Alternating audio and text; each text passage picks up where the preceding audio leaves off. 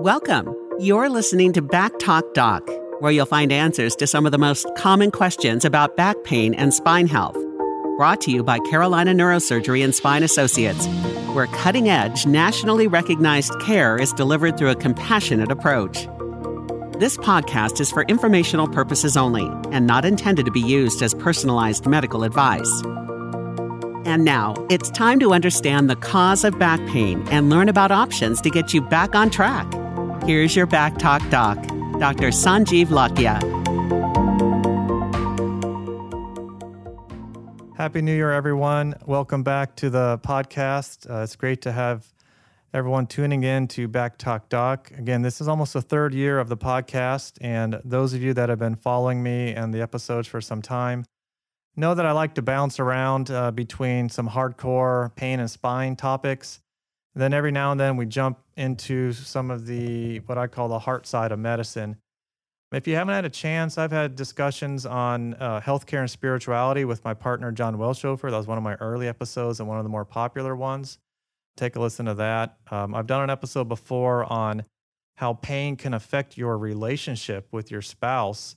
And there's plenty of tools there that people can benefit from. In 2022, I was able to do some episodes discussing how uh, some techniques on how to release the emotional side of pain and trauma when we talked to Dr. David Berceli about his trauma release exercise program. And today, starting out the new year, I'm, I'm delighted and privileged to be speaking with uh, Dr. Jodi Stern. Dr. Stern is one of my partners and colleagues at Carolina Neurosurgery and Spine Associates, and he holds down the fort in our Greensboro location. Jodi, welcome to the show. Thanks very much, Sanji. Today, we're going to dive into a topic that probably through no desire of your own, you have really become an authority on, and that is the idea of compassion in medicine empathy, communication, and that whole relationship side of the doctor patient relationship. And for those who don't know Jodi's story, Jodi is the author of um, his book that he published. I have it sitting right here. And this is um, a book that Jodi put out in, this is 2021, Jodi? Yes, right. Yeah. And it's where he details and documents the journey that he went on, both personally and professionally, uh, while caring for his sister uh, Victoria, who was battling um, leukemia. And uh, he details her journey and his journey as both a physician and a brother, and really gives us some tremendous insight, unique insight, I would say, uh, into that into that journey. Um, so, Jodi, before we jump into that, I've heard some of your podcast interviews about the book, and I'd be remiss if I didn't acknowledge the fact that this is a real life story that happened. And I want to tell you that I'm sorry for the loss that you have gone through, you and your family. And I just feel like that needs to be acknowledged up front that it is very, very courageous to put forth that journey uh, on paper to share with the world. So, first of all, you know, we appreciate everything that you've done and uh, thank you for being here. Well, I really appreciate that and thank you very much.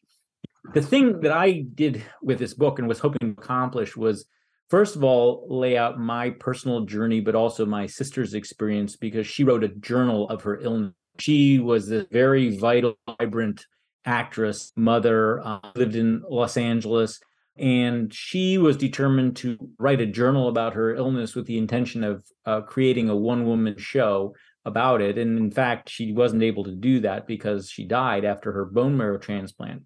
But in the process, I saw as if for the first time what it was like to be a patient and what it's like to be a patient's family member. It really had a tremendous impact on me personally in terms of my relationship with her and family, but also how I take care of patients and the whole notion of passion in medicine and empathy. I think that I've been an empathetic person, but I realized that in many ways I had never really been as empathetic as I needed to be or as compassionate and I hadn't really understood what it was like to be a patient, what it's like to go through this kind of illness. First of all, the the depth of fear and terror that people feel, the helplessness, the desire, the trust that they have in their doctors. It was a profound moment for me. And I realized that a lot of our education in medicine is very task oriented and in the process our training we kind of get the grief and the empathy part of it squeezed out of us and we're taught to suppress that and i recognized early on that in that process of suppressing grief and trying to distance ourselves from our emotions that's actually a corrosive moment and it ends up working against us and i really think in a strange way our not uh, experiencing our grief and allowing ourselves to feel the emotional impact of our jobs ends up kind of contributing to burnout because we try to suppress the emotional side of our jobs and move through our relationships in a transactional manner and ignore the impacts it has on us and also it has on other people. Yeah, I didn't know if you two had spoke just about the journal she was writing and if you guys had planned to to do anything with that, but um no, she had she had planned to uh, have it published. That okay. was her goal. And I one of the reasons I wrote the book is I just didn't want it to sit and go to waste, you know. Absolutely. Um, you know, the the book is, and we exchanged some emails. It's got a tremendous amount of depth, and you can go in many different directions discussing what you wrote about. We can talk about it from the physician side and what that experience was like for you. And you could talk about it from the patient side, or you can talk about what are some of the common ground between the two.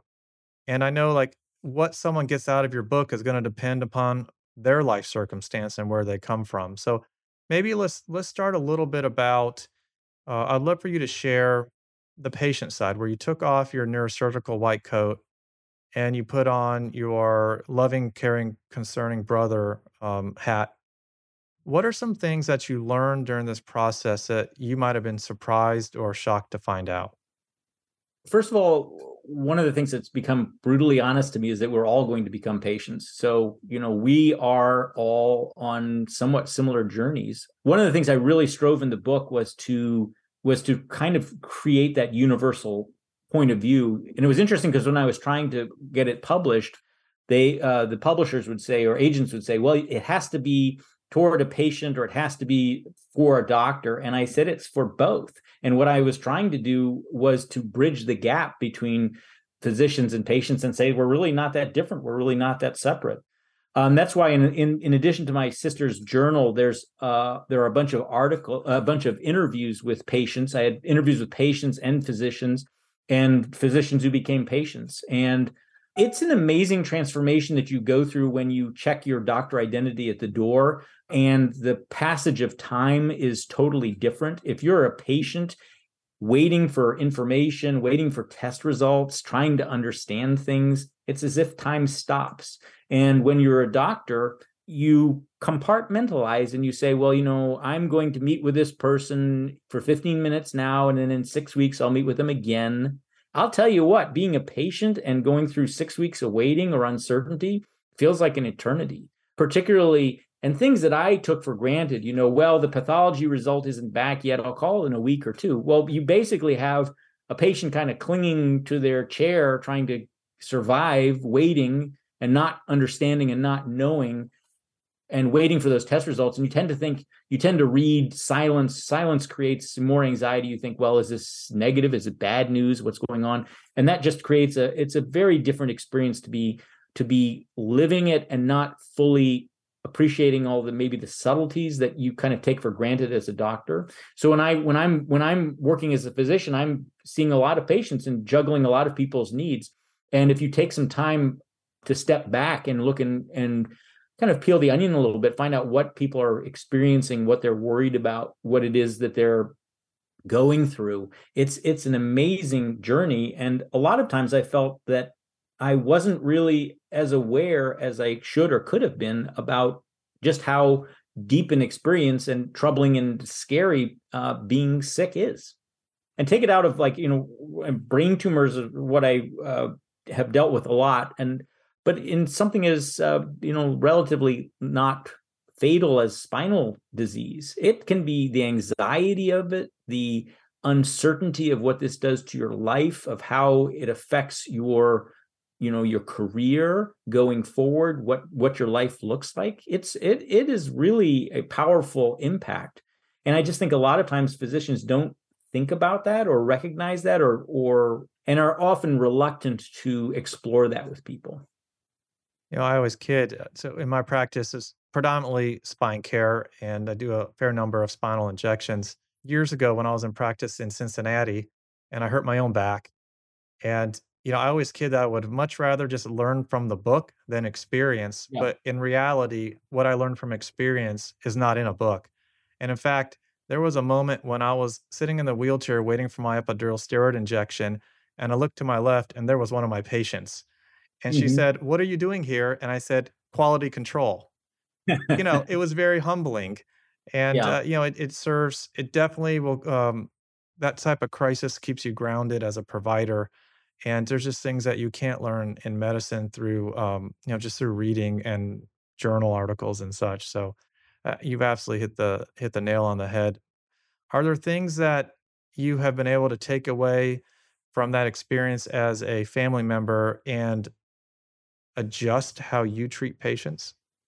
Uh, well, I've written a few articles that, uh, appeared in the New York Times and kind of on that topic. And I think that patients really want to know that you care. They really want to know that you're interested in them. So, this kind of empathetic connection that a lot of times we kind of uh, avoid or skirt around is of such vital importance to people that taking a few seconds and it, and it really doesn't take very long, much time at all.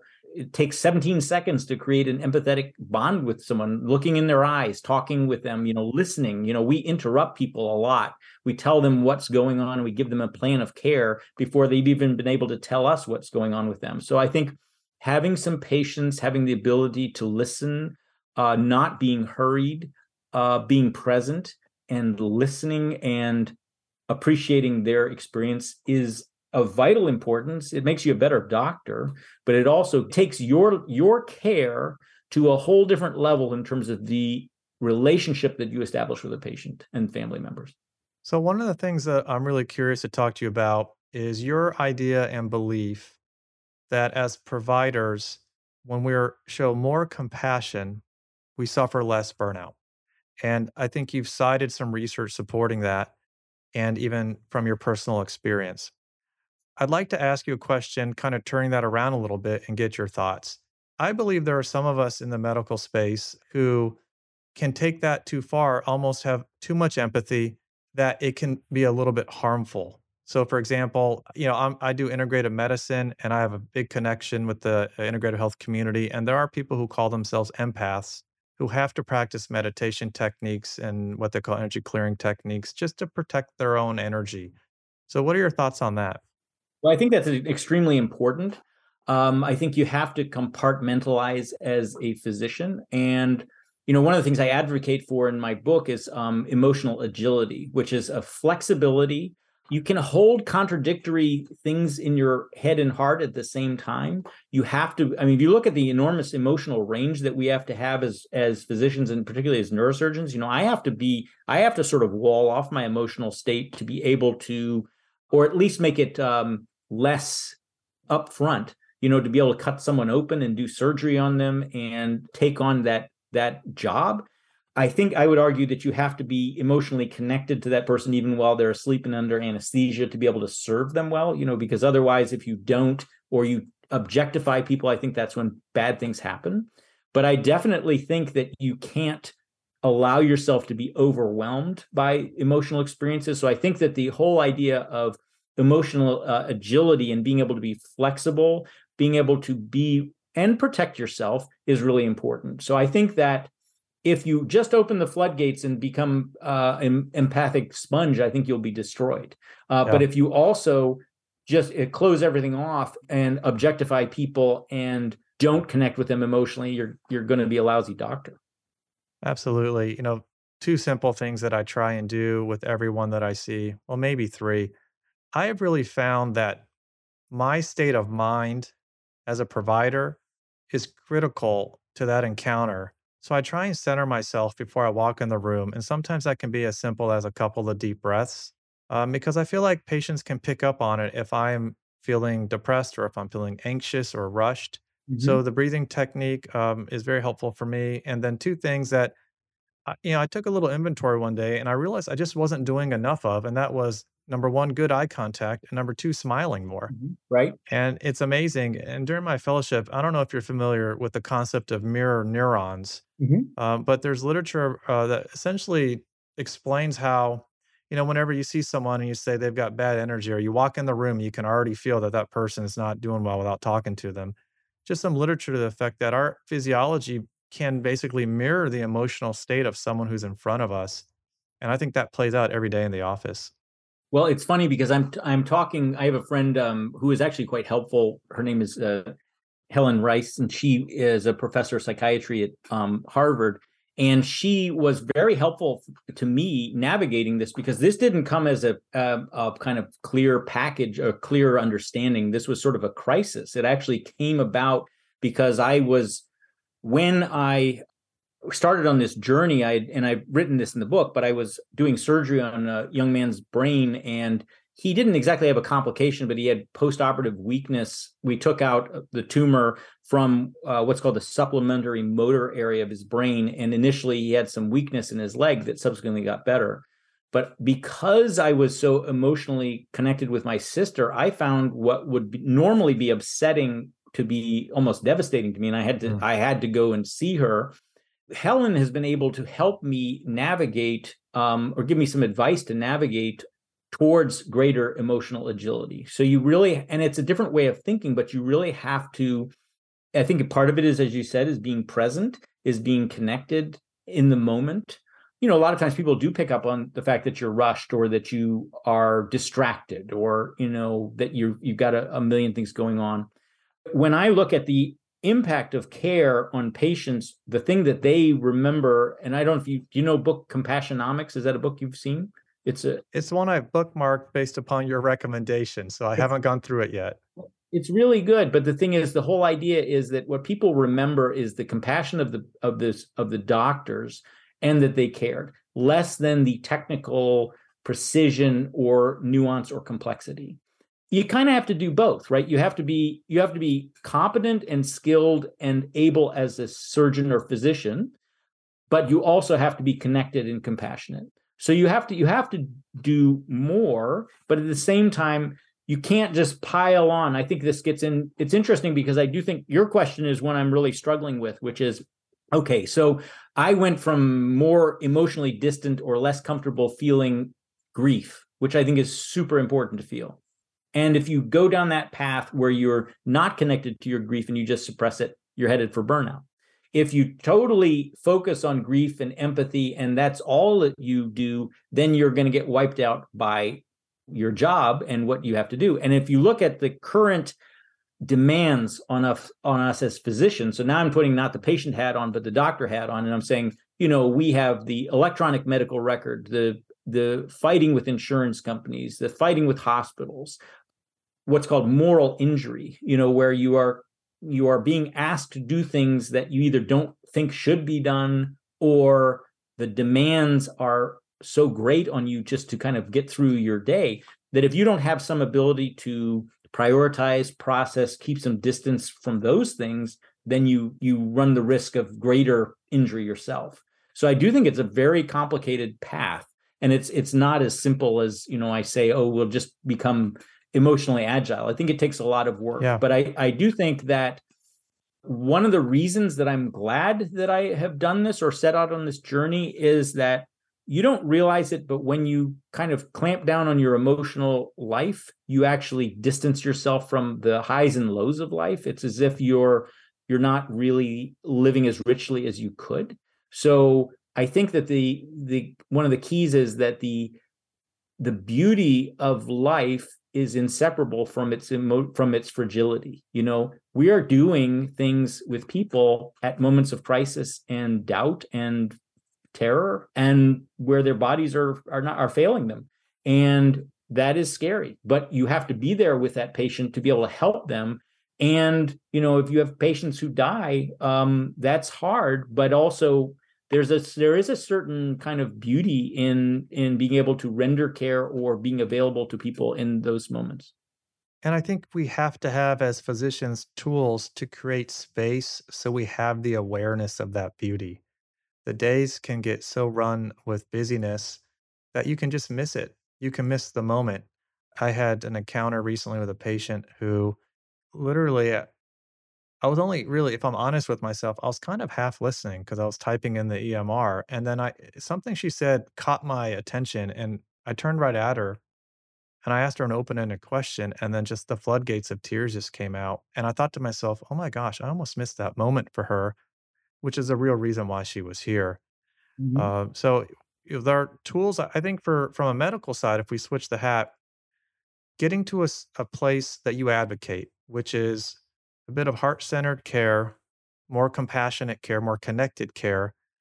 I think as physicians, we resonate with tools that help us achieve that state because for many, it's not inherently natural. Right. Uh, I mean, talking about emotions is just pretty foreign to a lot of people. But the tools, that's one of the reasons I did the integrated medicine fellowship through Andrew Weil's program is I learned some self-care tools. So tools like breath work, meditation, uh, tapping technique. So when I have difficult patients or days, um, I've been shown an emotional tapping technique that takes 90 seconds that literally makes me feel good. Now, whether it's placebo or not, I guess I don't really care. Um, but they're they're better tools than alcohol. They're Mhm. better tools than um, becoming angry and having it sabotage personal relationships. One of my, uh, I guess, life coach, I would call her, uses a phrase that emotion is energy in motion. And if you don't let that motion happen and you hold it in, like you say, Jodi, it can be destructive. Right. So, like showing tears in front of patients, and I know you've definitely done that, and I've I've done that more as I've gotten into my career and felt better about it versus holding that stuff in and just not feeling so good. One of the things that's been really great about this journey is meeting people like you because I think you're you're making a lot of sense and the thing is nothing that I'm saying is unique or shocking but it the the problem is we don't do it. And it's interesting because the people who are who are interested in what I am saying are more open to it. You know, it's it's I think that in medical training we're not taught how to do these things. We're taught very early on how to kind of push away from your emotional state to be so-called objective and disconnect from your emotional state. And we're taught that the technical and uh, you know anatomic and physiologic that data, that information is is what really matters. And the other more subtle things like emotions don't and or compassion doesn't. And i think that's flat out wrong. Uh, i think that if you are if you approach patients and yourself with compassion you are going to be a better human being you're going to be a better physician you're going to have a lot happier patients you're going to have i would i would say you're going to have better outcomes Yeah, there's no doubt. In fact, the template for documentation, the SOAP note, subjective, objective assessment and plan, in my opinion, it's so hollow or inadequate. Mhm. You know, use the term objectifying patients. I never really heard of that before, but I realize it's so true. And it's something that we should certainly try and avoid. Dr. Wayne Jonas, you may have heard of him. I don't know. Uh, he's one of the leading authorities in integrative medicine, and he has written in a book a book called How We Heal, where he talks about through surgery, in fact, that much of the healing process through surgery is almost through the ritual, and that the actual procedure is a bit of the cherry on top. And this is shown through the literature that if the ritual involves a compassionate, concerning, listening surgeon, that the outcomes are far better, just as you just mentioned. right And he has put out some templates on what he calls the hope note, hmm. where you spend a little bit of time basically taking history with regards to asking questions like, what are your mechanisms? Like, do you have friends you can talk to when you're under stress? Is there a place in your environment you can go to when you need peace? And you know, these sort of questions that we aren't really taught to ask during medical school.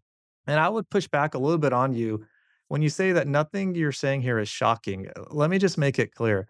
What you're saying may not be shocking, but the person who's saying it makes it shocking. The fact that you are a well respected, well established, practicing neurosurgeon who's talking about grief, that's everything. And that that'll raise people's eyebrows and garner the attention that you deserve with this because, you know, historically surgical field like you said, I mean, it I'm not sure it leaves a lot of space for that. And you have actually given us a path where that doesn't have to be the case. Well, it was funny, you know, because I, I came to um, the Charlotte office and talked one evening with people. And what was amazing in that experience was how this resonated with people in a very deep and meaningful way. And I'm teaching this evening, I'm actually teaching this, um, it's a called a medical humanities um, mm. program for the uh, UNC uh, medical students who are rotating in Greensboro. And they don't have the opportunity to just sit around and talk about the emotional impacts of their work and their training and what they're going through and doing and and they need it. You know i'm doing i'm going to show you this book. I don't know if you know this book. This is um yes i have it. So this is uh rachel rachel, rachel naomi is uh, created this program called the the healers arts. And that is and i'm i'm um starting to work with students in that. And one of the things i was i was blown away because uh, you know i hadn't i had not heard of her when i wrote my book and it published but that she is um talks about grief and the importance of grief. It was like ah someone really gets this. Not only does she get it but she's been doing this for 20 plus years. Wow.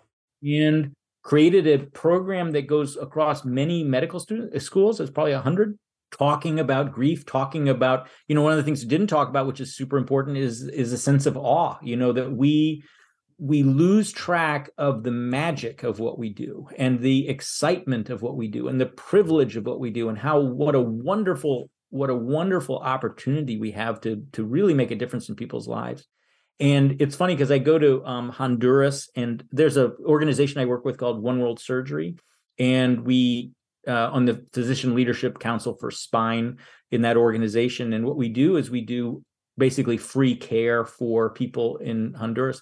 And the thing that's amazing is I can't really speak Spanish that well. And the patients, you know, I see them for very brief times, but the the um, the impact that I am able to have or that we are able to have on our trips is just staggering. I saw this man, he had had intractable, horrible uh, leg crippling leg pain and back pain from a simple you know thing that we would we would be able to fix here pretty readily for nine years. Oh wow. Not able to walk not able to stand basically in misery. And you look and you say they have no no social support. You know if you can't work in honduras there's no social safety net. There's nobody going to look out for you. So i you take this person to surgery we fix his back and he walked out, you know, two or three hours afterwards with a smile on his face, super happy. And you just see this that we, I think we tend to take for granted and maybe this is partly patients and doctors but the the power and the majesty and the awe of what we do and the privilege of what we do and how what we do is such is it's it's such a wonderful chance to make a difference in people's lives. And we tend to take it for granted. You know we we get so busy with like i got all these cases to do i got all this work to do. We look at productivity we look at expenses and the and the financial parts that the magic can get squeezed out. So i think that's part of the flip side of the compassion part which yeah. is just as important one of the other things i know I, I thought it was really interesting i want to hear about this but you you, you had said that your brother is a palliative care doc yeah, so he's a internal medicine hospitalist, and he works at the Christ Hospital in Cincinnati. His name's uh, Rajan Lakhia, um, and he founded their palliative care service line and program. And I, we don't talk a lot about it, but when we do, I feel like it's probably the most enriching part of what he does. Mm-hmm. If you know him personally, he's really a grounded person, and I think it might come from that. That he has to cultivate that to have those deep conversations. But I'm glad you brought it up because my familiarity with palliative care was somewhat similar to how you described that it came in kind of late in the ball game in certain situations. Right. But when you describe how palliative care can really help support that social side, the emotional side, the family side, just quality of life side, my my first thought was, well, who doesn't need this? Like what right. patient that- indication diagnosis can't benefit from this because I can't provide all of that in 15 minutes. Well, so one of the things I think I haven't mentioned, which I really want to mention, is the whole idea of teamwork. And I think mm. that's really kind of the salvation for both uh, one of the features of burnout and also the realization that I can't do everything, right? I can't take the history and physical and talk about the treatment and do all the social support. That's just not physically possible for me to do. The only way that I'm going to provide quality care is as a member of a team where there are other people who, who participate. And my I saw this recently with my cousin who was di- uh, diagnosed with lymphoma and he's now getting treatment but he is being touched by many people in this treatment team and yes the oncologist is doing the initial evaluation and setting up the chemotherapy and doing all that and he's got a lot on his plate but then he has a supportive team and i think that that's one of the integrating care teams and recognizing so because you, the whole idea of like oh i'm going to do the palliative care and i'm going to do the medical care and I'm going to do the surgery. It's like, no, you can't really do all that, you know, but we can provide it as a team that works together. And I think built into those team models are one is consistency, because I one of the things that bothers me is I look at the care that is rendered to patients varies too much based on the individual giving the care. And if you have a team that's kind of integrated into the, the care process, I think that will hopefully standardize some of the treatments, but also in that additional layer of support where these other issues are attended to you also get your support as a as a doctor. You don't mm. feel like you're alone. I think a lot of it's thing we haven't also talked about is that a statistic i just recently saw which just blew my mind is that a third of people over 50 are completely alone. They have no one you know they have no one to help them. They have no one to get them through illness. They live alone. They are alone. And i look and i say this this loneliness you know and so part of countering this is restructuring the way we we deliver care and how we support each other. And i think that comes with teamwork. Uh, i think that's super important. Yeah i would totally agree. Uh, we learned about the blue zones across the world uh, that have the highest population density of people living in their 90s and 100s and they studied the what do they eat? What how do they live their life? And it turns out that one of the most important factors, perhaps even more important than what they eat, is their social connection, their social right. network. Right. So to hear that statistic you throw out tells me we got some work to do. Well, the thing is, it's not it's not as much what you eat, but how you eat. Do you yeah. have someone to share your meal with? Do you take the time to have a social interaction? Do you have joy in your life? Do you have, you know, companionship? It matters a lot more than those things matter more than what your calories are or how you what you're putting in your mouth.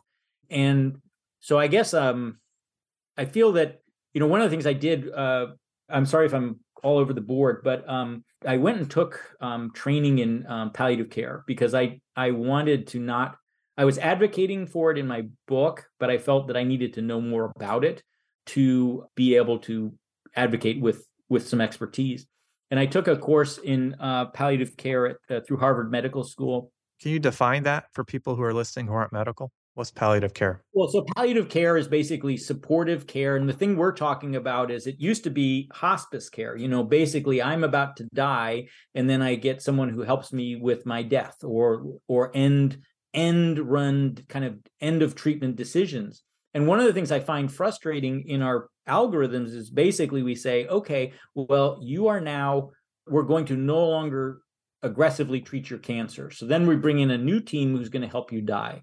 And what we're talking about is those palli- palliation are basically support, comfort, giving information, providing a, a supportive path for people that has to come a lot earlier and it shouldn't be subdivided in your care team like okay i'm the treatment guy now that we're done with that and that's not working now we're going to switch and we're going to talk about dying. It's like those those discussions and holding someone in your hand and kind of helping them along that path that has to be had from from the very beginning you know when you when you get sick. You have to talk about what this might be like. And one of the frustrations I had with my younger sister was she didn't want to hear about dying. You know, so they kind of they drew this wall where they weren't going to talk about it. And what that did was that tended to shift care more towards treatments and more towards well, we can do this chemotherapy. And one of my frustrations was, well, she she had a very early recurrence of her leukemia after her bone marrow transplant.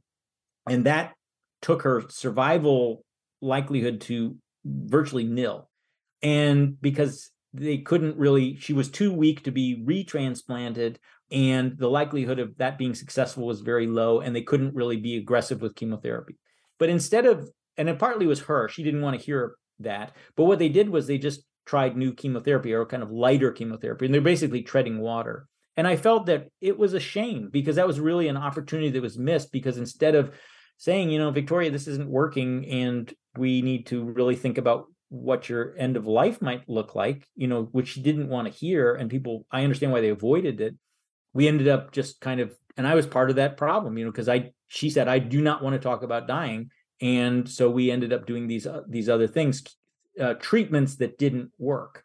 And i feel like it's kind of like a magic show where keep a ball in the air and keep everyone distracted and then meanwhile the life part is going on and we're not paying attention to it.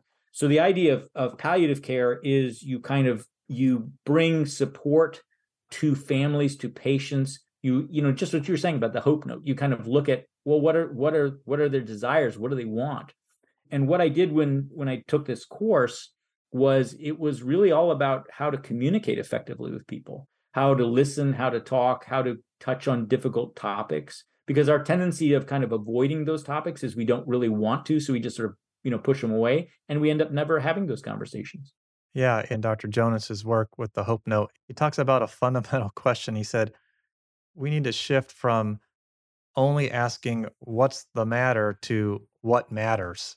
Mm, and, that's right. And uh, just a simple, subtle paradigm shift in our thought process can really open up some communication between the doctor and the patient. So, well, you know, I feel like I could probably talk with you for three or four hours on this, but I, I really wanted to bring you on.